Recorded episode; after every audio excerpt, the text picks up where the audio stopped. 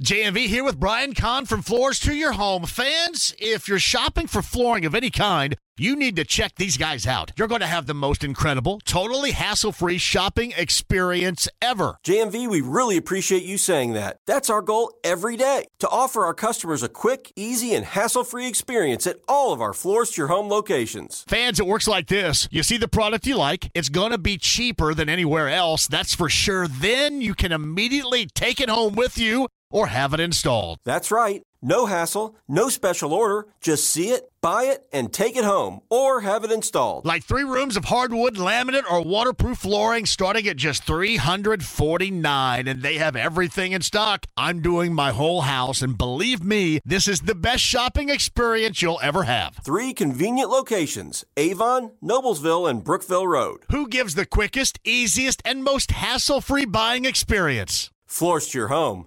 That's who. On the Andy Moore Automotive Group hotline, I'm glad he's back here. PFF, he's one of the big hitters with Pro Football Focus, and I'm sure has a lot to talk about given the draft, the offseason, and where we're going right now in preparation for the 2023 NFL season and the schedule release, by the way, coming out on the 11th. Sam Monson of PFF is with us. Welcome back to the show here in Indy. Sam, how you doing, buddy?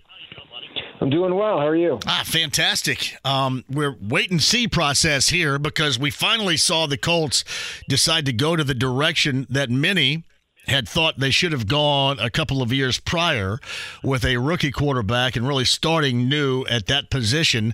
But I did want to get your thoughts on Anthony Richardson and what you believe is going to be both the short term that I mentioned leading in and the long term future for this quarterback here in Indy. Yeah, I mean, I like Anthony Richardson as a prospect. He's an intriguing player, obviously, because he's such a, a unique proposition. You're talking about literally the most athletic quarterback to ever enter the NFL. When you factor in his size, how fast he is, his arm talent, all those kinds of things. Um, but he's got an incredibly small sample size of play at the college level. The play itself, you know, wasn't amazing at the college level and really, it's a case of what we can turn this guy into over the next couple of years, not necessarily what he is right now.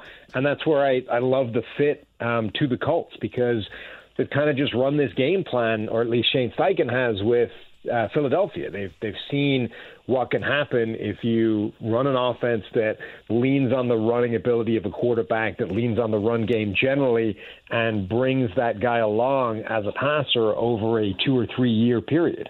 It's a Sam Monson of Pro Football Focus on the Andy Moore Automotive Group hotline. Yeah, we have mentioned this too that you wanted what was ideal for the first time head coach in Shane Steichen and I'm curious because he's had success, obviously, with Jalen Hurts, obviously with Justin Herbert. You go all the way back to Philip Rivers with the Chargers, where he has worked with guys uh, of differences as far as quarterbacks are concerned, but it all kind of led down the path to being highly productive. Do you think at all we're putting too much on what we believe that he can do and do sooner rather than later with a guy that's only played in 13 collegiate games at quarterback? Yeah, I, it's not going to look the way it looked for you know those other guys like Philip Rivers and, and players like that. It's going to need to look like it looked with Jalen Hurts, where it's probably going to be pretty ugly from a passing point of view for the first year. Um, but critically, if you lean on that rushing ability, if you lean on the run game generally, you can prop that up and it can be viable for the first year and get the guy reps, which is the important part. One of the problems at the moment with drafting quarterbacks uh, low on experience or, guys that need playing time is if they're a long way off the pace, there's almost it's very difficult to get them up to speed because you don't get them game time because you can't put them out there because they can't play yet. Um, but the only way of getting them up to speed largely is to get them live reps and get them real game time. The offense that the Eagles ran for Jalen for a couple of years, the offense that the Bears ran last year for Justin Fields.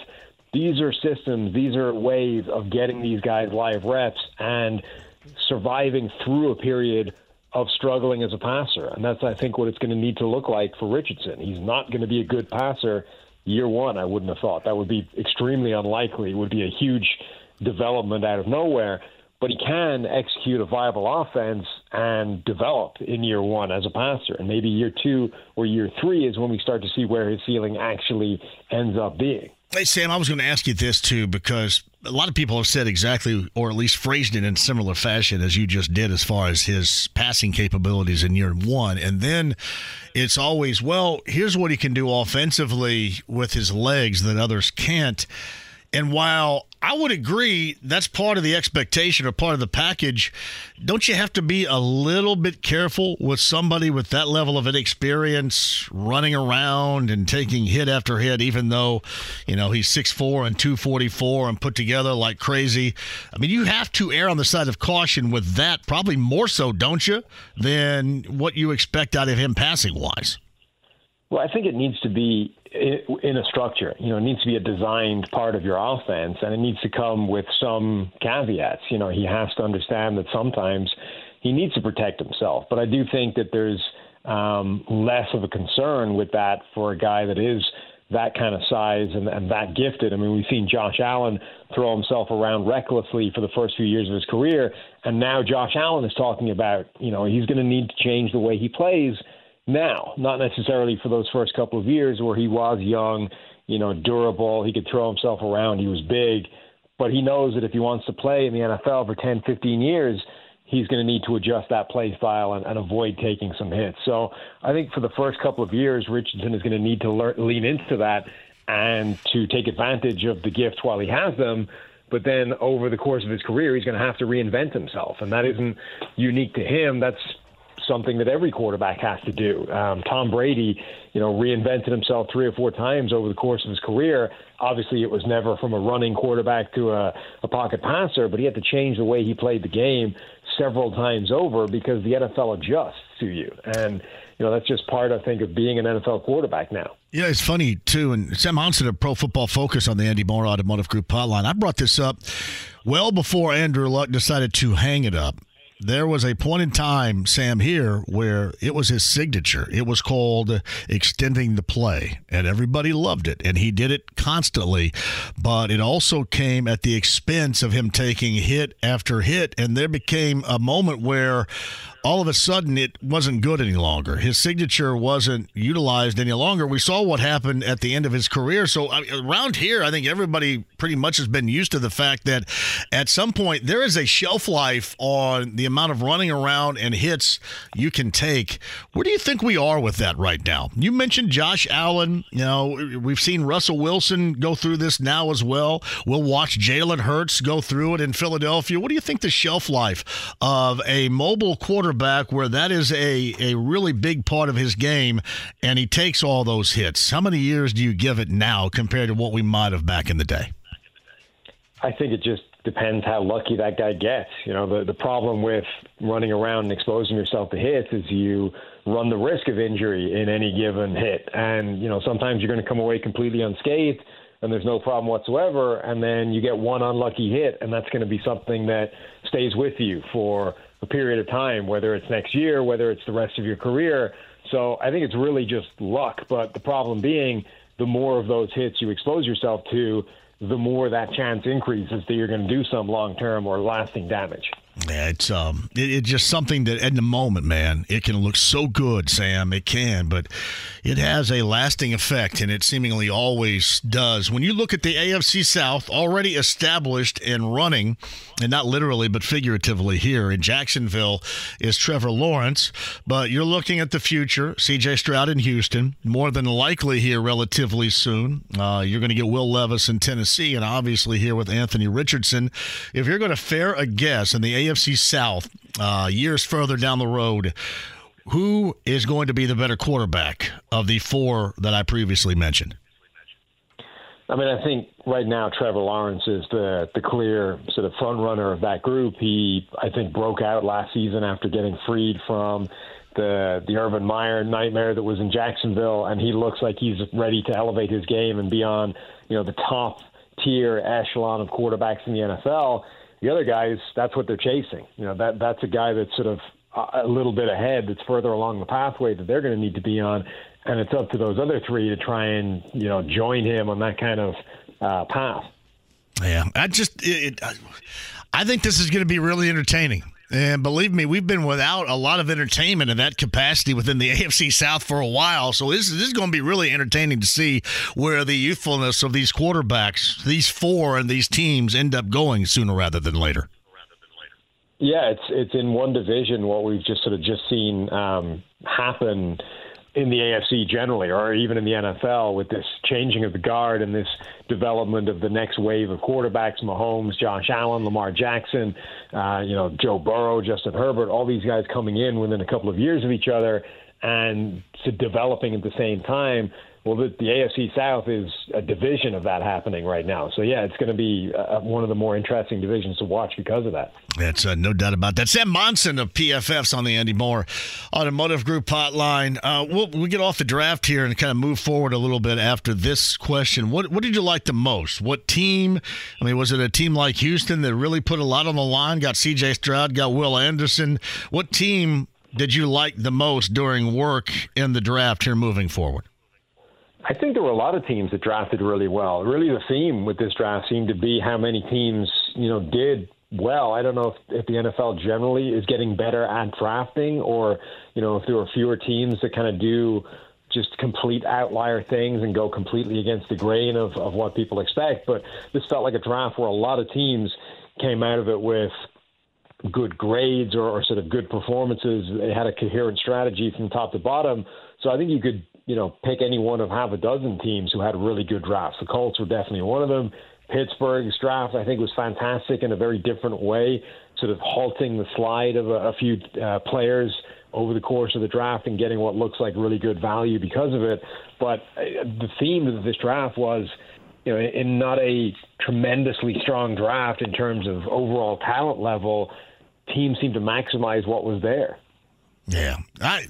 It's funny. I said this, Sam, around here as far as the Colts draft was concerned. I think the only thing that, if I really looked at it, where you could be critical about it, is they went out and got exactly what you felt they should go out and get in that draft but the consistent trading down, I mean, the value that they put in multi above multi fifth rounders, that might be the only way to look at it where you could be critical because really the way you look at it across the board, Chris Ballard and the Colts did exactly what they needed to do at the positions they needed to fill.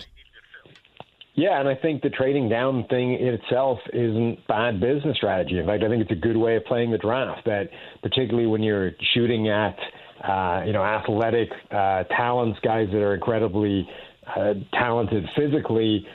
The more lottery tickets you buy, the better your chances are of hitting. Like the, the more of these opportunities the Colts give themselves, the better the chance are that a few of these guys are going to stick. What do you think Calvin Ridley's going to look like in Jacksonville coming off that missed season? I think he'll look good. I mean, Calvin Ridley's one of the better route runners in the NFL. He's in his prime in terms of age I, I don't imagine a year off is going to have done him much harm. I, I think he'll hit the ground running and be a, a really good addition to that offense. Now, we talked about this last year too, Sam. You saw what Jacksonville did. Jacksonville went out and paid a lot of money. This was the year before last in the free agency window to Christian Kirk, and a lot of people looked down on that. And then you look at the season that they had, and then people kind of open their eyes a little bit to, all right, you got to give your quarterback as many weapons as possible.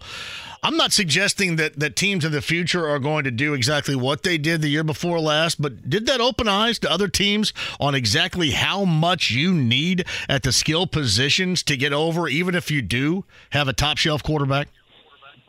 I mean, I think that's the way the league has been trending for a while now in, in, several different instances. We've seen teams that have had one elite receiver and it hasn't been enough. We've seen the more resources you put into a receiving corps or weaponry for a quarterback, the better things tend to get. So I think we're in this world now, particularly in the AFC, where it feels like an arms race every offseason for teams trying to contend that it's not going away. We're going to see these teams keep loading up and keep uh, assembling a bigger and bigger uh, array of talent for their quarterbacks. And what's funny about that is around here, we just haven't been used to it. Now, we've been shaking our fists, Sam, about it and saying, hey, you know, get on board. And it's been kind of kicking and screaming at times, it seems, with Chris Ballard. But I think finally that recognition is certainly there. The one thing I wanted to bring up was the Colts offensive line of a year ago was was bad. And they have made no changes Uh, they're going to bring back Bernhard Raimann, who's going to be in year number two on the left side at left tackle. We'll find out what they do at right guard. But for the most part, it's the same. You get Quenton Nelson, you get Ryan Kelly, you get Braden Smith. Is there reason to believe with the mobility and the athleticism of once he's out there and Anthony Richardson that that will make this offensive line better just with that? Or do they have bigger issues in your estimation? Yeah, I think tapping into that kind of um, Jalen Hurts type of offense, for want of a better description, will make the offensive line's job easier. It'll, it'll make life better for them. Simply having a quarterback that is going to be used as part of the run game will stress the defense and uh, help them execute blocks. I mean, part of the problem last year is they were blocking for a guy in Matt Ryan for the majority of the time who – I mean, couldn't move anymore. Was really a statue back there, and that stressed everything out with that offensive line. So I think generally the line would be better moving on to any quarterback other than Matt Ryan. Just any guy that can maximize that pocket a little bit, that can move around, that can buy them a little bit of uh, wiggle room, and then it'll, it'll probably get better again in going to the sort of extreme version of the offense that they're likely to be running this year. And I also think there's the chance that they should be better next year anyway, simply from the talent that they had. They're, that's not a bad group. They went into last season expecting to be good on the offensive line, and the whole thing kind of fell apart. Who do you think's had the best offseason to this point? Uh, I think there's a, a, number of teams that have had good off seasons. Um, you know, the 49ers, I think, have continued to have a, a good off season, other than the fact that Brock Purdy is a, a bit of a question mark with that injury uh, coming out of the NFC Championship game. I think the Eagles did a really good job given the potential that they had to lose players and to um, miss significant parts of that team from a year ago. I think they've done a good job backfilling and patching it back together again.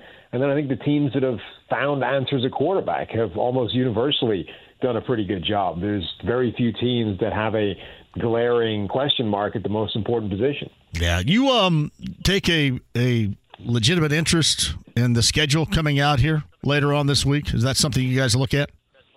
Not as much as as other people, certainly. It's you know it's interesting to let you piece it all together and to sort of get a few insights. But generally speaking, given that we know who's being uh, who's playing who already.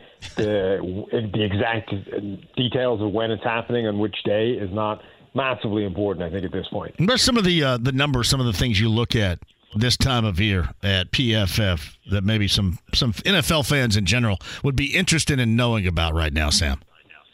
Yeah, I mean we've we've reached the the point of the off season where team building is kind of done. Obviously, there's sort of free agents still around and, and guys that could be signed to patch last minute holes and uh, all those kinds of things. But now is the off season project time. It's sort of deep diving into numbers that you think might be interesting or taking a look at something that you haven't been able to get around to during the season and all those kinds of things. So really anything is is open for analysis and discussion at this point. Yeah. So if you were a uh, a betting person right now, how many do you think the Colts put on the board this year? And consider a year ago was a circus, four, 12, and one overall. What do you think Colts fans are looking at Sam going into 2023 with a rookie quarterback and Alexis Gardner Minshew and some some good players at some interesting positions, but certainly as it looks like not enough.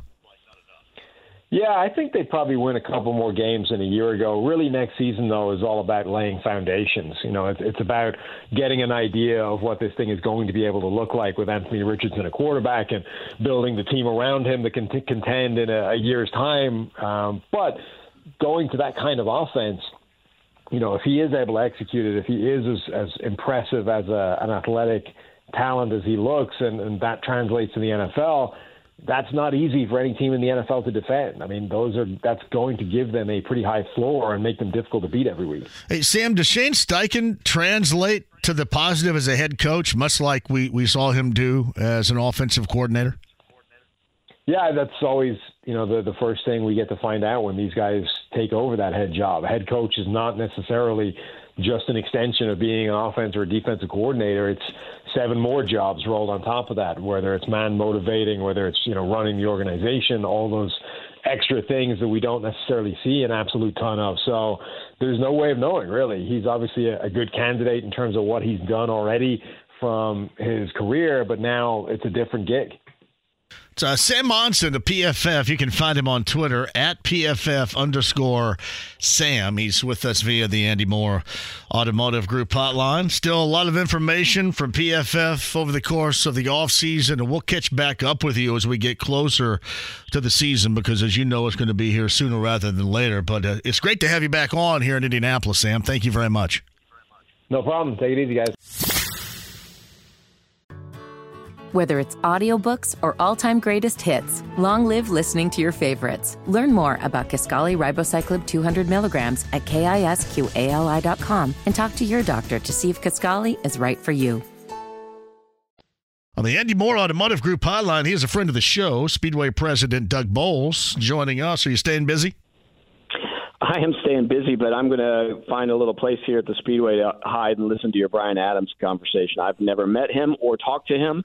Uh, but as you know, I'm a Bryan Adams fan. I cannot wait uh, to hear what he has to say and can't wait for him to be here in uh, 17 days. No, it's going to be great. I've promised everybody that too, because sometimes you know how it is. I mean, you've done this, putting together these shows, and you know, you'll get people that are excited about it. You'll get people that go, oh, you know, get a little bit younger, that's too old, or whatever. He hits the right note in terms of a catalog that most know a lot of what he is about ready to and will be singing and and really it, it hits the perfect note I think at Carb Day because it is it does kind of turn into a sing along, and that's exactly what it will coming up on the 26th. Yeah, I, I certainly hope so, and, and you know I've been surprised over the last few weeks since. Uh, since we announced it, you know, walking through the hardware store or the grocery store, somebody will tap me on the shoulder and say, "Hey, I can't wait for Carb Day."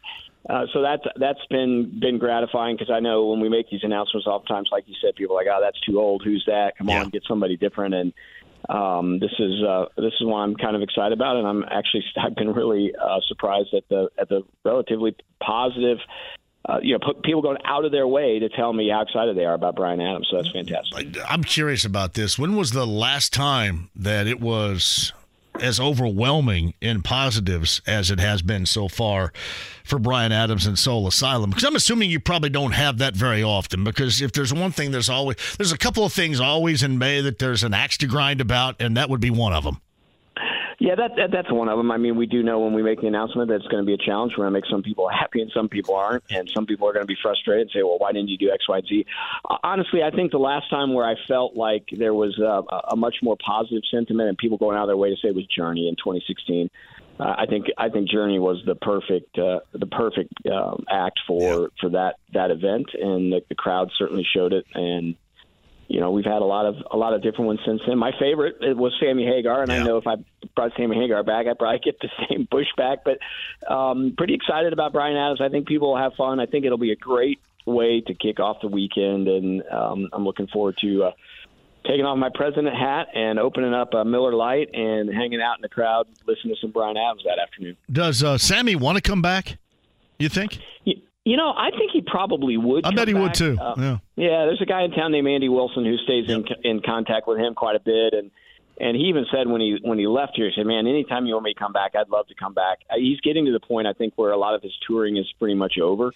Um, so you know, if we were going to do that, we'd have to get pretty far ahead of it. But he he was a great show, and our, our crowd loved it. You know, the other part about it is too. Most of these these performers end up staying right? End up staying for the entire weekend. Is that what you're thinking? Because Pirner told me a couple of weeks ago that he was staying for the weekend because I invited him down to the pre-race show because I thought really Tony Katz in the morning probably would really want to talk to Dave Pirner. So I said, yeah, join us so you can do an interview with Tony Katz um, and, and, me.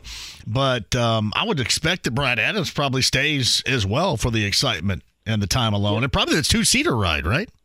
A lot of it depends on what their the tour schedule is, but yeah, a lot of times people – when they realize this is where they're coming, they're like, okay, I'm staying for the race, or at least for the beginning of it, to, to kind of get through the pomp and circumstance. I haven't heard whether or not uh, whether or not Bryan's going to stay, but we obviously, if if they want a two seater ride or want to see the yard of bricks or be part of the parade, I mean, there's a whole bunch of opportunities we can give them and, and make them enjoy their time or help them to enjoy their time here in Indianapolis. Yeah, Doug, to Doug Boles, Speedway President's on the Andy Moore Automotive Group hotline. Yeah, I mentioned there's always a, a, a couple of, of situations where there's a, an axe to grind. There's, you know, there's an angle. There's I, a lot of criticism, and one is obviously bringing back the whole blackout thing. And as I mentioned, yep.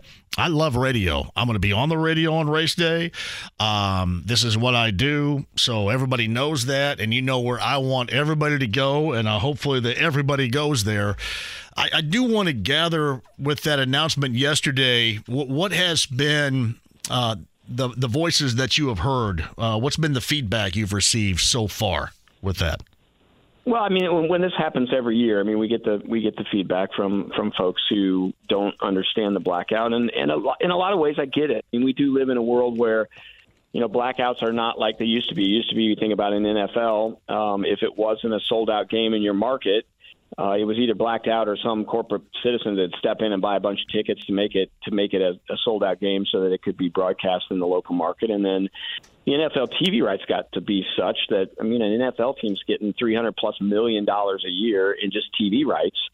So for them, I mean the tickets are important still, but not the same. I mean the biggest challenge for us, what makes our event what it is, is it's the world's largest single day sporting event. And if the attendance in this event were to decline, that would be the beginning of it not being that, and that takes away some of the specialness. The most important part of our race isn't the 33 drivers, it's not the pre race, it's the 300,000 plus people that sit in the grandstands. That is the most important part of this race, and it is why it is what it is. And we can debate, and there are people that can make a really solid debate that being live in this market could help increase attendance, get somebody that maybe never been before to watch and go, wow, I want to go there. I mean, you can make a solid argument, and I could, you know, you could you could convince me. You can also make a pretty solid argument that says if it's live in this market, people start saying, you know what, I'm not going to, I'm not going to go, and then that attendance starts to decline. We're not trying to sell 60,000 tickets like a normal football stadium. We're trying to sell 235,000 tickets uh, in our venue, and that that revenue um, is important. But what's more important is having those bodies in there so that so that when people show up and see it on TV, they know that it is the spectacle that it is. And we've done, I think, the right thing in 2016. We made it. We lifted the blackout in this market. Actually, we we call it a delay, right? Because you can see it in this market, you just don't see it live. You get to see it that evening. Um, so we, we we lifted it in 2016. In 2020, when we couldn't have fans, there's obviously you're going to make sure fans got to have a chance to see it. So in 2021 we had 135,000 people in the venue, and no no problem. We got to make sure that it's that people that would normally be here get a chance to see it. So it's a conversation we go through all the time, but the most important piece of this event are those those folks, those 300,000 plus people that gather here every day, uh, every every uh, Memorial Day Sunday, and and right now, just not comfortable that the TV piece uh, without it um, or with it being uh, not delayed here in this market, uh, doesn't have a severe impact on that. I mean, look at sports across the board. Look at our Brickyard 400. The Brickyard 400 was um, blacked out for a period of time, and then when it wasn't, uh, it declined. Now people are going to say, "Well, the NASCAR racing wasn't as good," and what I, I hear that, and, and all these things. There's there's never just one answer to them. Um, but right now, uh, our policy has been and will continue to be: if we can sell out the grandstands, um, I'm happy to say let's let's turn it on in this market. Uh, Speedway President Doug Boles on the Andy Moore Automotive Group hotline. And again, we'll get underway at 6 a.m. coming up on race day as well for you. And uh, me, Tony Katz, and a host of thousands will have it for you on the radio beginning at 6 a.m. And I get to sleep in the infield coming up off uh, after a JMV takeover, which is really good too. I, listen, there is nothing more calming and soothing than sitting in my truck listening to music at three in the morning in the infield when there's really nothing going on yet leading up to race day morning. That's awesome. Well, just don't tell me where your truck is because you won't be sleeping.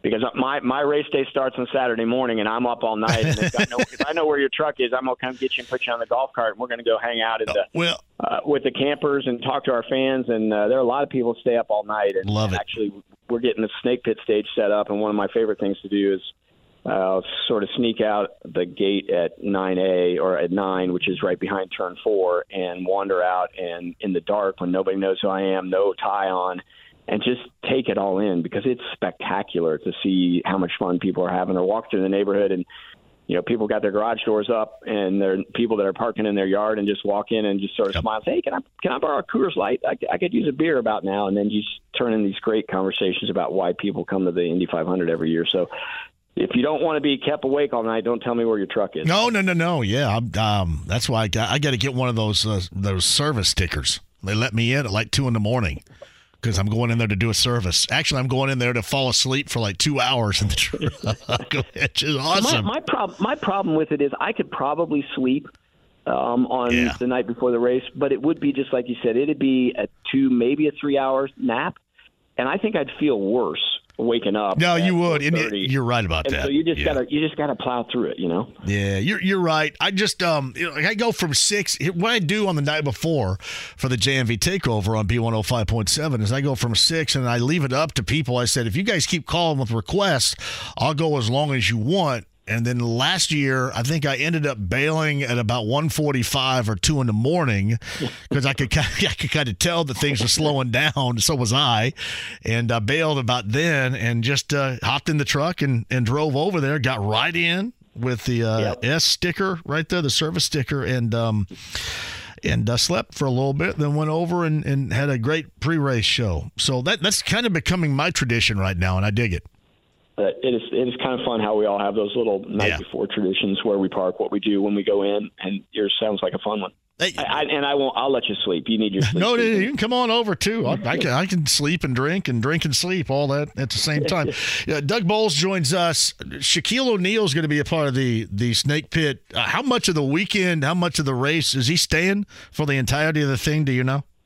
So what? So where we are with him, and we we've actually asked him to help participate in part of part of pre-race. Um, last year, you know, we had Steve Aoki kind of helping intro the drivers. We'd love for Shaq to do that. Right. The challenge with him is he just doesn't know what the NBA schedule is going to look like and where he's going to be committed to. He knows he can do. The nice thing about the snake pit is it starts early enough. He goes on at 9 a.m. He knows he can do that and still make whatever commitment he might have to do related to basketball uh, later that afternoon.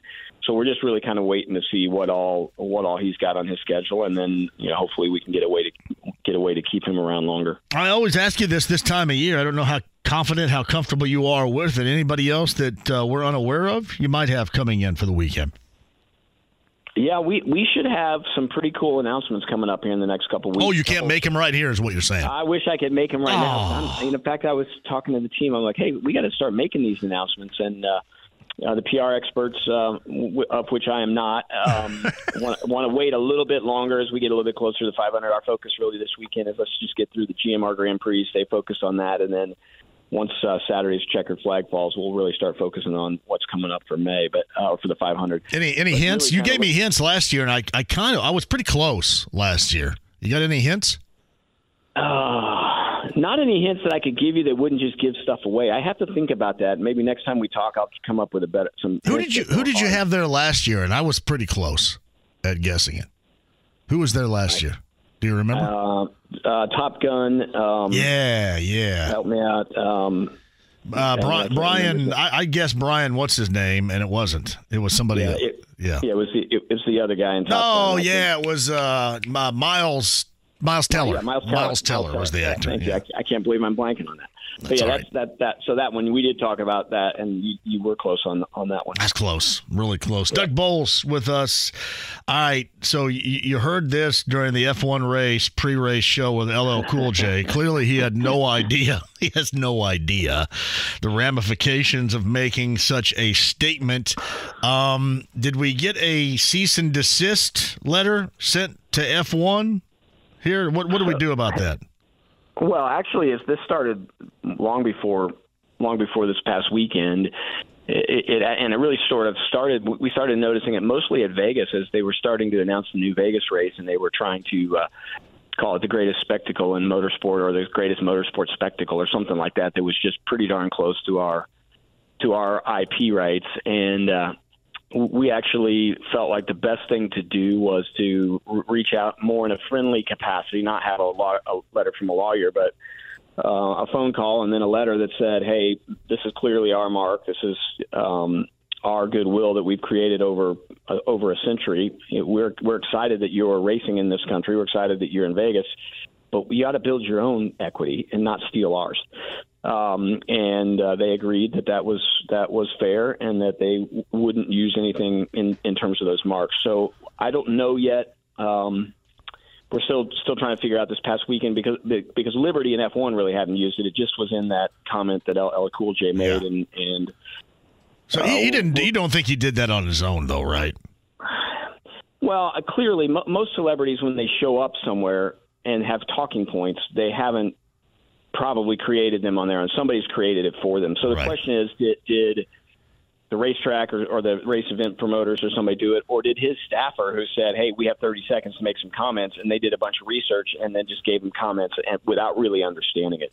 So that's what we're trying to dig into. I mean, that that would be an, an easy mistake to uh, to make. Um, but clearly, it's our marks, and and uh, we're uh, we're going to defend them. And for those folks that don't really follow IP rights, I mean, in order to defend your IP rights, you you have to vigorously defend them all the time. So that's why a lot of times you see the you know the poor bar owner who has a uh, an NFL game and he's uh, promoting it for charity and then they get shut down. It's right. not because the NFL doesn't want to help with charities or it's not the, the fact that the NFL is not excited that somebody's hosting the party. It's the fact that in order to protect your marks, you you can't play favoritism with them. You know, you could license somebody to do it. You could do even do a year a zero fee license but you can't just let somebody use it without it, and so you have to protect it. So that's why, you know, we'll we'll do everything we can to protect our marks. You think they did that on purpose?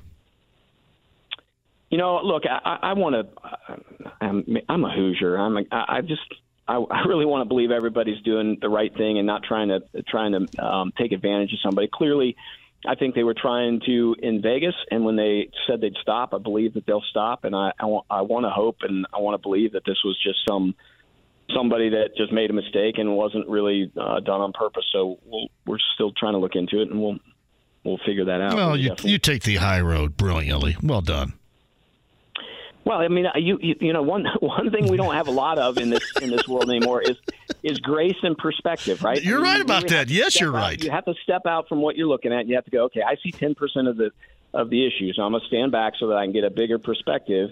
And then look, we all make mistakes. We all do things wrong. We, we all make decisions that some people don't understand why we make them, and you just you just gotta. If you lead your life with a little bit of grace and perspective, uh, um, the world's a better place. There's a picture of you next to grace and perspective, and you're wearing that suit, a suit. How many suits do you have? Way too many. It's funny. You're the second person to ask me that today. Really? Who was the um, first? Yeah, was was this person we, we cool? Were, we were un, not as cool as you are. I mean, but that's not you know that's. yeah. Um, we were unveiling the the pace car um, earlier today, and a, and a longtime journalist, yeah. um, friend, good good guy, car guy. He, he said, "Hey, I was having dinner with somebody. and We were wondering how how many suits do you have, and how did you get roped into having to wear a suit all the time?" I said, "Really, the only commitment I made is I would wear a tie every day." Um, because it makes me think about I'm I put the tie on in the morning and I think I'm not representing me. I'm representing the state of Indiana, the city of Indianapolis. Right now, I represent Roger Penske. I mean, I represent all of us because I've been given this platform of the Indianapolis Motor Speedway and the Indy 500. So that tie reminds me, right, that everything you're doing uh, has an impact um, well beyond where you are. And at some point in time, it morphed into a tie with a blue suit. So if you look back in my early days as president, there's a lot of there's a, there's some grays and there's some charcoal blacks and you know that kind of thing. Right. And, and somehow it's probably 25 blue suits, honestly.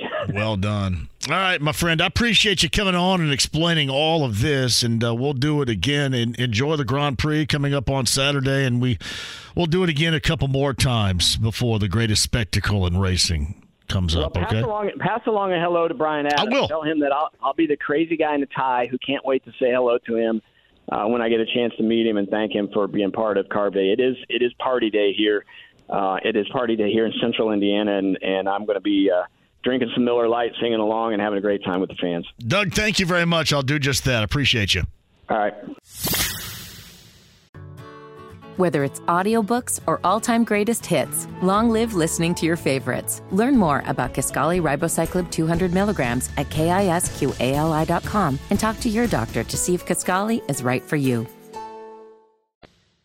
Joining us now, the Andy Mohr Automotive Group hotline. He's one of my favorites, certainly. And, you know, in terms of Carb Day performances, I have told you this. This is going to be the one coming up on May the 26th at an IMS. Tickets available, IMS.com.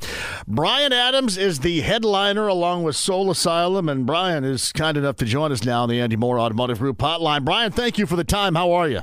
I'm good. Fantastic. So I'm curious about Carb Day. When did you think and what did you think about, all right, Carb Day, Indianapolis weekend of the Indianapolis 500, the greatest spectacle in racing, when this possibility was brought to your attention? I thought it was cool. And uh, the only thing I wasn't quite sure about was what Carb Day meant. I thought maybe I had to go and bulk up on pasta before I left. But um, it turns out that it's an abbreviation for carburetor, so now I understand. Yeah. Now, how much did you know prior to about the Indianapolis 500, Bryan? Well, I mean, it's it's it's famous, isn't it? I mean, it's a race that's been going on for years, and um, I mean, it's I don't know how famous it is in Canada, where I'm where I am right now, but you know, of course, we've heard of it. Everyone's heard of it. Yeah, there's no doubt. But James Hinchcliffe is is one of the more uh, familiar Canadians who has raced in there and had a great deal of success in IndyCar, and certainly the Indy 500 of the past is uh, is uh, notable in Canada as well. But yeah, it's uh, global. It is fantastic, and Carb Day has always been just such a great party, and they bring in bands.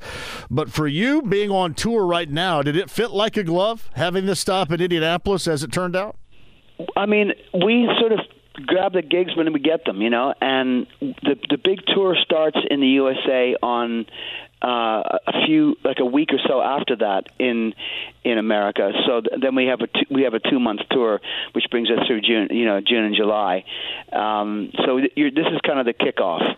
Now, I'm assuming, and Bryan Adams joins us on the Andy Mohr Automotive Group hotline. Are they going to have you in a car because they have these two seaters where somebody like Mario Andretti or you know a former winner will take you around the track? Are there any plans uh, on you doing that? There hasn't been any talk of it, but I mean that'd be awesome. No, no, I, I guarantee you this. I guarantee our friends out at IMS will have you in the two seater, and I also guarantee that you will love being in the two seater because it, it is something.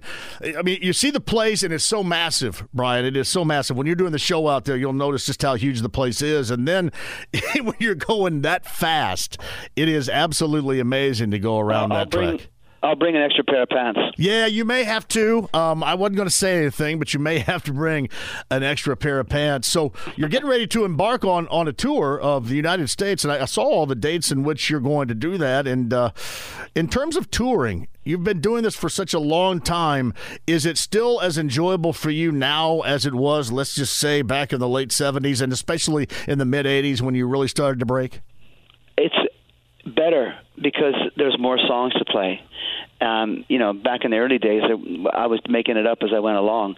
Now I just look forward to each song as it comes. It's it's a really it's an exciting show. Here's what I like about it, and I guess this is kind of a double-edged sword, if you will. But you know, the the technology of today it, it allows so many different generations to enjoy your music like it was yesterday. I give you a great example. Like I'm, I'm a child of the '80s. I loved your music then, but if you were going to say, "Hey, you know, go back to the '50s and listen to all this," I would have struggled with it then because of the lack of technology. But now, I mean, you get introduced every day to a new generation of those that can enjoy your music, even though, you know, maybe it was produced back in the 1980s. Is that a good advantage for you as far as you know continuing to create that fan base is concerned? Well, you've just sold me on it. I'm trying because I hear, hey Bryan, man, I hear so many times where it can be such a pain.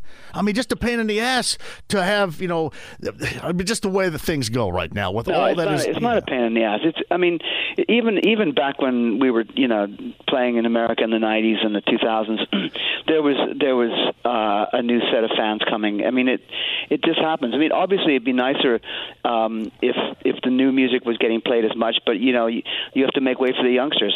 Yeah. Do, do you ever get tired at all of playing the older no. music? No. I call it vintage. No, I, do, I, do, not because cause what happens when, and you'll probably see this if you come to the show, is everybody sings the songs. Yeah.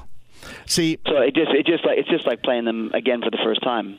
He is Bryan Adams, who joins us. Carb Day, May 26. Tickets available right now, ims.com. You just hit the point that I make about Carb Days, especially because you're going to have such a massive crowd out there.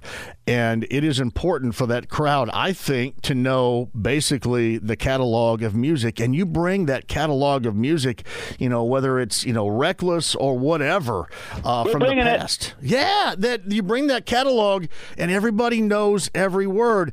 And that not only is exciting for the crowd and for you up on stage. But that has to be tremendously gratifying to be and do this and have everybody know your music like that for such a long time.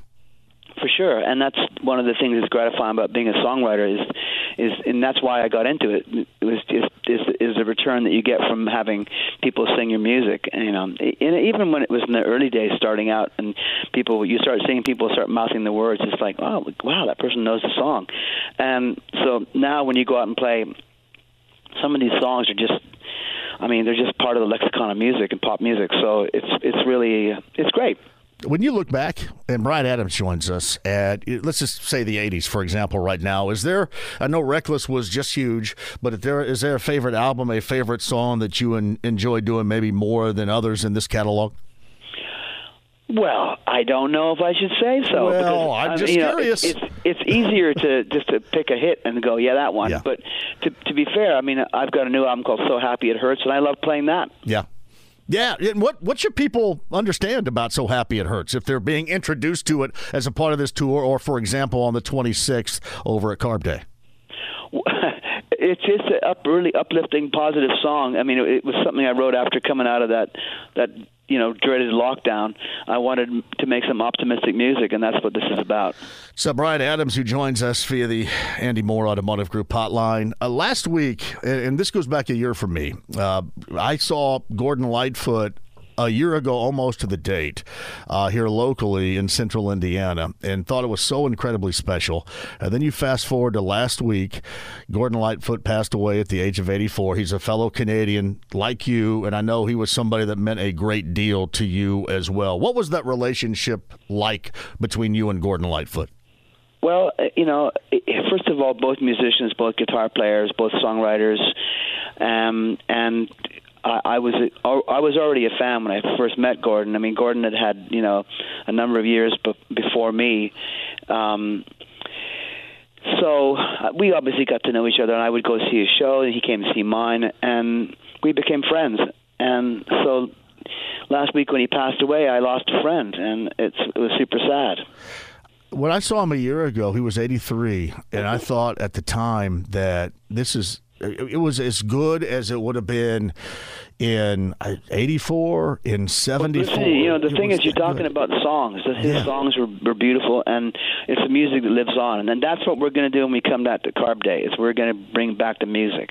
Yeah, and see that's what's that's what's special about it too. And you being a, a singer songwriter, and you know he was just one of the more incredible songwriters in the history of music, just in, in general terms. You, you take a piece away, growing up, enjoying his music, and then getting to to know him.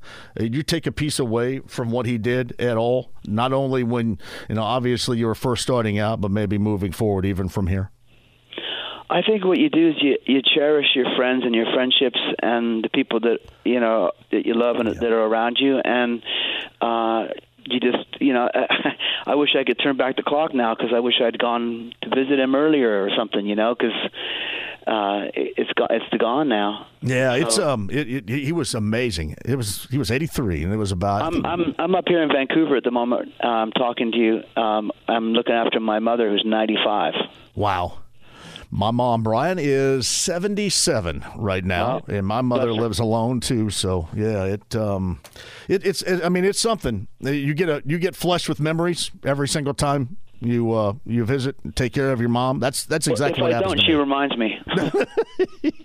well, I I um we're relatable here because I call my mom and I talk about it on my radio show all the time. I call her every single night, and normally it's about thirty minutes of her complaining about a lot of things, but it's thirty minutes, Bryan, and it's daily, and that's what's special about it. Yep. And you know, no cherish matter, it, man. Cherish yeah, it. You do. It's Bryan Adams coming at you on May the 26th at IMS. Tickets available IMS.com. Let's go back to the 80s. Your relationship with Jim Vallance, uh, the importance of that, writing songs. What what made that combination so special for such a long time, Bryan? Well, uh, we've just liked writing music together, and and we still do. And in fact, we last. Uh, the last thing we did was a Broadway musical. We wrote Pretty Woman the musical, mm. and uh, so I mean, it's just a couple of songwriters, you know, would like to share stories as well. Well, I mean, and I, I would assume I don't know obviously, but I would assume it takes a like I'm a sports talk show host here, and you kind of get to know you know connections between players and coaches that that go next level because the relationship just connects. It fits. Was that something that you guys knew early in your relationship that this had a, a, a real way to work out at a very high level? Well, it beat washing dishes, which was the well, alternative. yeah. No, listen, man, you would have found your path regardless. I mean, you're too talented not to find the path. But, no, seriously, that that relationship, it's it's hard. I am actually serious. The the the, the uh, it was about you know paying the rent, and uh, that's what I'm grateful about is to making music. I've been able to pay my rent. What was the first song, song if you will, where you knew, yep, uh, we're on the path here. This is this has got a well, lot of we legs. knew it from day one. We knew from the moment we sat down together that it was we were going to do something. I mean, whether we would be successful of it, we weren't sure, but at least we liked it, and that was the starting point. And so when it comes down to music, you have to like it first. so we couldn't we couldn't fake it. Um, there was no way of like today where you can just put it in a computer and it'll AI you something. Uh, we we had to actually come up with ideas and and round out the arrangements and play all the instruments and there was no band, no manager, nothing. So yeah, we were we were just having fun. Yeah, I don't like to. am, by the way. well, and that's good too, man. You got to. I mean, that's that's. We're talking about Gordon Lightfoot. We're talking about our, our mothers. I mean, you, you got to have fun until you're no longer. I mean, that's just the way I look at it. I, I mean, life is not hassle free, but I, I try to live it as hassle free as possible, and fun has to be a part of it, you know, job or otherwise. And I try very hard to do that. Sometimes you don't you know you don't make it. But you know each and every night it's much like you. When you get up on that stage you will on the 26th over at IMS I mean it's it's all about having the fun and then you know the crowd sees how much fun you're having. Man that's music and that's live music like that. That's got to be special to you. You know, there's a synergy that happens uh, on stage, and you you have to build it up. So, uh, I don't think it, sometimes when you go out in a gig, you'll start out and it'll it'll get going slowly, slowly, slowly, but by the halfway, you know, through the show, you know that it's it's moving, and it's all about the music. It's always about the songs, and you know you got to get you know you have to build it in the right way. I've done this a few times now. I've done a few gigs now. Now you, so yeah, yeah, you have. I, I, I think I got it figured out. you, how many times do you know? How many times you've been to Indianapolis over the years? Do you remember? I don't. But the last time was I think 1932. No, it was not. No, you're here in the you're here a couple of times, and here's what's funny about it. Like I pride myself of because uh, I, I, love your music. I, I, have not only the sports talk show in the afternoons, but I have a, a radio show where I kind of turn back the clock a little bit. I take nothing but requests from people for six hours, and it's live music, and it just kind of cool. yeah, it, it is awesome, and it's old school radio like that, which we we don't see. And you mentioned AI a little bit ago, and that's a dirty, dirty term to me. I don't want to hear anything about AI. And I think what I've noticed, Bryan, is how much that that your music and others from that era that stands the test of time, and how much people still enjoy that music along with the grassroots of what radio represented. And I find that out every Saturday night, and it was special because I didn't know that existed until you do it, and you do it, and you see that there's a a great deal of, of interest in it. Not well, know, thank you. Yeah, music like you and uh, the '80s, and you know, playing live Don't shows. forget Soul Asylum are coming. Yeah, well, I talked to Dave Pirner two weeks ago, I think, and he was incredibly excited about playing alongside. Yeah, it's going to be a good night. It's uh, Bryan Adams with us again. IMS.com for those tickets today. It's going to be a blast. Are you going to stay the weekend or and watch the race? Or are you out of here at some point? I think I'm going to stay a bit. I, you better. Yeah. You need to, I think. Yeah. So you get in that two seater and hang out and see something that you'll just, it's unbelievable the amount of people you'll see in that place on race day that Sunday. I mean, you I'm will. looking forward to it, man, in a big way. All right. Bryan Adams, hey, one final thing. Uh, Yeah. I think, um, as far as my audience is concerned, one of your one of your favorites of theirs is "Summer of '69." I'm sure you ask about this a great deal. Um, how'd that song come about, and how was that relatable to you at the moment, and to you as you matured moving forward as a musician? Oh, it's just a great song to play live. Uh, always has been, and um, uh, you'll you'll see. You know, when we play it at, at the Carb Day, that I probably won't have to sing the song at all. You just hold the microphone out. Let Central Indiana sing that bad boy for you. Let it rip. That's Vancouver, British Columbia, which, by the way, I was there once coming back from Alaska. That's a great place to be right there, Bryan. I can understand why you're there. Well, the sun is shining. Not bad, not bad at all. All right, IMS, May the 26th. Bryan Adams and Soul Asylum will be at show. Tickets available at IMS.com. He is Bryan Adams, new album out, tour forthcoming, but May the 26th, you can all see him out at IMS. And hopefully we see you around. Two seater, race day, something like that. Enjoy your time here in Indianapolis and have a great show coming up on May the 26th. And thank you very much for your time, Bryan. Thank you. It's so happy it hurts. it's Bryan Adams on the Andy Mohr Automotive Group hotline. Hey, Take Bryan. care. Hey, Bryan. Thank you very much, man. I appreciate you. Me too, man. Thanks a lot. Take it easy, buddy. See you, buddy. It's uh, Bryan Adams with us via the Andy Mohr Automotive Group hotline. That's good stuff. Whether it's audiobooks or all-time greatest hits, long live listening to your favorites. Learn more about Kisqali Ribociclib 200 milligrams at kisqali.com and talk to your doctor to see if Kisqali is right for you. On the Andy Mohr Automotive Group hotline, his name is Greg Rakestraw. He joins us now. Hello, Greg. Hello, sir. My apologies for my tardiness. Now, that's okay. Give me a little storyline because I'm going to have Mitch Hannahs on tomorrow, the head coach of the baseball squad over at Indiana State. Are they winners of 20 of 21? Am I right about that? Yes, because they went 16-1 in April. Since I did the game on Tuesday, they wanted Illinois. That makes it 17 and one, and they swept Bradley. You are correct, sir. Your Indiana Central, Vincennes University, Indiana State math is correct. they are won 20 of their last 21. It was you, Indy, when I was. It wasn't Indiana Central when I was there. How old do you think I am, dude? Uh, it, it, it was ICU on the side of the library. My apologies. yeah, is you, Indy? They just didn't. I just got. I got rubbed out trying to take an algebra test back then, so that wasn't my. And Mrs. Starwater for turning you in like that. I can't believe she I know it. I know it. I'm much like D Day in Animal House. I got an incomplete for that. She gave me gave me a little helper right there. Oh, it's just an incomplete. It's okay. 0.0. Yeah, it's just an incomplete. I can take that again. Everything's okay. It's all good. Um. Anyway, where where where was I? Yeah, about this team. What stands out to this Indiana State team to where they have pushed this winning to 20 of 21 and obviously making a more than a ripple right now in the world of coll- uh, collegiate baseball to this point.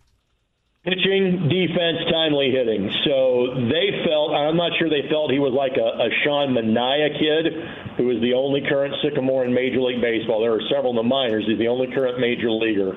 But Matt Jachec has been their Friday pitcher. And for those that don't follow college baseball, your Friday guy's your ace. That, that is your number one pitcher throwing the first game of conference play each and every week. I know they got a complete game, I think, two hitter from the number two pitcher uh, on Saturday, whose name escapes me. There's a young man named Lane Miller who has become their number three From John, IU? He was their, Yeah. he, correct. He was their graduate assistant. He was he was an assistant coach who had a year left of eligibility before they played Purdue at the end of March. They decided to to take him out of coaching and put him back and needed to burn an arm. He'd literally been throwing batting practice. Um, he almost goes seven scoreless innings. And then he turns around and pitches five days later and nearly throws a complete game. Uh, if he got the win on Sunday, John, I think he's 6 and 0 in seven starts. So they kind of found something of the miraculous in him. Then last Tuesday in 13 innings, they strike out 23 batters. They had a young man named Zach Davidson who had an immaculate inning. Nine pitches, nine strikes. He struck out eight guys of facing 11 in, in long relief. So they were, as of last Tuesday, they had the second best fielding percentage in all of Division One. Keegan Watson made sports in the game that I called last week because he robbed a home run off one of the batters of Illinois. So it's been timely hitting, but primarily pitching and defense that has put them over 30 wins and legitimately, John, has them in the conversation. If they can win enough games the last couple of weeks, they might be hosting a regional in Terre Haute come the first weekend in, in June. It's uh, Greg Rakestraw with us. Lane Miller was a coaching assistant and throwing BP. Now he's 5 and 0 and one of the more important pitchers in the past month for this baseball team. That's amazing. That's true. That's correct. So he was a recruit um, along with Tommy Sommer, that's now in the White Sox organization, my buddy Jurgen's son, uh, as well as my buddy Chris Walker's son, Justin, uh, who played at Indiana and then transferred to Purdue uh, to finish. But yeah, he is five years removed, like a lot of these kids are five and six years removed from high school because of the COVID year and things like that. He really, because of injuries, hadn't pitched that much, and because of COVID, the COVID year, had not pitched much the last three years. So he was a, a grad assistant um, who hadn't had a year of eligibility left. They were short of arms because oftentimes you play those midweek non-conference games. They're kind of all staff days. If your starter gets you four or five, you feel great about it. Well, he goes out there and starts throwing dimes and, and like the like the only example I could think about it in Major League Baseball was Jose Rijo in 2002 when everybody had kind of given up on Jose ever pitching in a Major League Baseball, he goes out there with scar tissue and rattles off like five consecutive wins. Um, it, it, it's the the other example I'll give you in college basketball Greg Tonagel, that now has built this wonderful program at Indiana Wesleyan, Greg kind of did that one year at Valparaiso, where he was he was basically a graduate assistant, but still had eligibility left. Had kind of gotten through injuries, and they trot him out the last month of the year, and he starts knocking down threes to beat IUPUI in a game. So I've seen it a couple of times, John. It doesn't happen very often. Yeah, Lane Miller, by the way, from Boonville High School down in Warwick County. And, and John, I believe he is still committed. He is going to do the military postgraduate thing. So I think that even though he may have a future in baseball that might make him want to change that, his plan, I think, is to go to the Naval Academy uh, after the season is over with. That's incredible. What a great story that is right there. I I had not known that. Has, has anybody written or covered that as a story? That is pretty interesting you're the folks at Terre Haute have, and I'm not going to lie, I pitched it to a couple of our columnist buddies. I think it kind of got lost in the shuffle sure. of, of the uh, of the NFL draft, and now that we're month of May in Indianapolis. But believe me, if they keep winning, that story will get more traction regionally and nationally too. So Greg Rakestraw via the Andy Mohr Automotive Group hotline. So we're seeing some of these, and he had a lot of really good positions, basketball head coaching wise, for the fellas open. And we see some of these seats are being filled here recently, don't we? Yeah, basically locally, all the seats have been taken. So you've got Jeff Teague at Pike, which obviously is a big deal. Uh, I believe it's official that Joe Bradbird's leaving Greenwood to go to Mount Vernon. And again, um, because of how young that team was this year, that's going to be a really good job to have the next couple of years. And that place continues to grow. It's a really good job to have. Bill Zick's retirement lasted about six weeks, uh, as, or maybe two months, as, as he is now back at Southport. Mark McFarland took the Perry job. The Franklin Central job is open, but again, it is largely speculative. That's where Mark James is going to go back uh, to finish out his legendary career. Chris Byers is back at Warren Central. So uh, a, a lot of familiar names and faces just kind of, uh, you know, moving spots. I also want to mention Phil Washington taking the job at Lawrence Central. He was on the staff the last couple of years for Al Gooden. But for the most part, um, most of those seats locally have now been filled up in high school boys hoops. Hey, Greg, you grew up in Harrison County, Lanesville, yeah. Southern Indiana. You grew up a fan of Louisville Cardinal sports and especially basketball.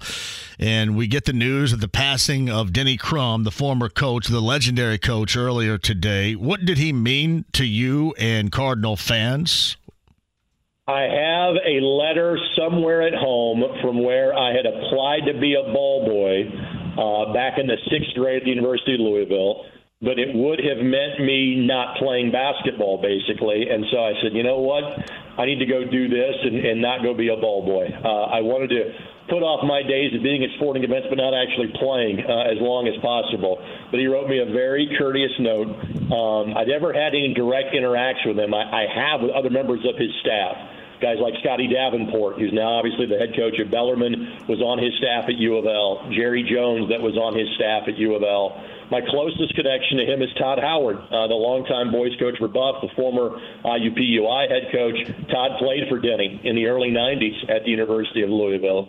And one of the next negative words you'll hear about Denny, which is not going to happen today, but it'll be his first. Uh, and I made it a point to read Rick Bozich's work uh, on WDRB.com in Louisville because Rick's career in covering Denny, you know, Denny was in Louisville for 51, 52 years. Rick has been there now for the last 40. Uh, and the thing that Rick chose to write about today was the fact that Denny stayed. That when Denny first got there in 1972, it was thought, hey, he is simply taking this job as a holding pattern. And because of the success that he has had, whenever John Wooden walks away from UCLA, Denny will be the guy that takes over. Well, he turned that opportunity down so many times because he made Louisville his home for the last quarter century. So, you know, I, I, I can literally think of the John D. Steakhouse, Steakhouse commercial, which aired all the time in Louisville, and the tagline was, "It's almost as good as beating Memphis State." Um, Denny was a legend, and when you in in the '80s, when you think of the coaches here in Indianapolis, you think of the commercials with Bob Knight, Digger Phelps, yeah. and Gene 80. In Louisville, those commercials were Denny Crum and Joe B. Hall. Those were the guys that were the iconic figures, both of them having won national championships. So um, I, I didn't know that Denny was in as failing of health as he was. Other thing, John, that might resonate with you is after Denny's 30 plus year career coaching, Denny did a talk show for many years with Joe B. Hall at Louisville Radio, and it, and it was very popular and very widely successful. So, simply put, Denny Crum was a heck of a basketball coach, but is an even better man, and, and that is a loss that's going to be felt for a long time in the city of Louisville. Yeah, I was thinking, at least in the decade of the 80s, 1980, 1986, what year was the best for Denny Crum and Louisville basketball? You know, their best team, people will tell you, oftentimes the best team doesn't win. A lot of folks felt their best team was 83, uh, and that was the team that ran into Phi Slama Jama. Uh, that was the last game that Houston team won in the semifinals. Uh, because Louisville was the team that didn't try to slow it down on, on Houston. Said, that's the way we play too. Let's go. And got beat 94 81. Um, you know, the 80 team that won it was a two seed. There was no one seeds that were there in the Final Four that year. The last time Purdue made it, obviously here in Indianapolis and Market Square. Uh, in '86, Louisville was the one seed. They were thought to be the second best team behind Duke and beat Duke that night because Pervis Ellison was so good as a freshman. So every year in the 80s was a great year for U of L, with the exception of the 87 team that missed the tournament and turned down an NIT bid. Um, that team, after losing Milt Wagner and Jeff Hall and Billy Thompson, even with Pervis Ellis, it just couldn't replicate what the 86 team was. Every other team in that run um, were nationally ranked and were teams that made deep runs in the NCAA tournament. Can you name each team in the old Metro Conference? Well, let's see if I can name um, Virginia Tech. Yeah. Memphis State. Yeah. Florida State. Yes. Tulane.